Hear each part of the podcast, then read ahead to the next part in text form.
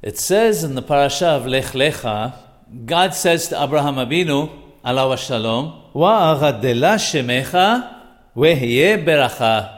I shall aggrandize your name, and it will be a blessing.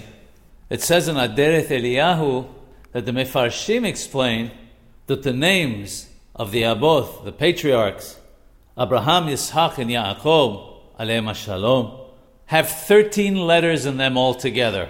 And 13, as we know in Gematria, Jewish numerology, is the word Ehad, meaning one. And the letters of the names of the Imahot, the matriarchs, Sarah, Ribcha, Rachel, and Leah, alayhim shalom, also total 13. 13 and 13, of course, make 26, which is the gematria of the ineffable name of the Holy One, blessed be He, the Shem Hawaya, to tell us that it is through this that they would receive the blessing and abundance from God's holy name. But this only works after God gave Abraham Abinu the letter Hey in his name and changed it from Abram to Abraham. And from this we can understand the meaning of Wa'agadela shemecha, and I shall aggrandize your name by adding the letter Hey to it, and through this, Wehiye beracha, you shall receive the complete blessing.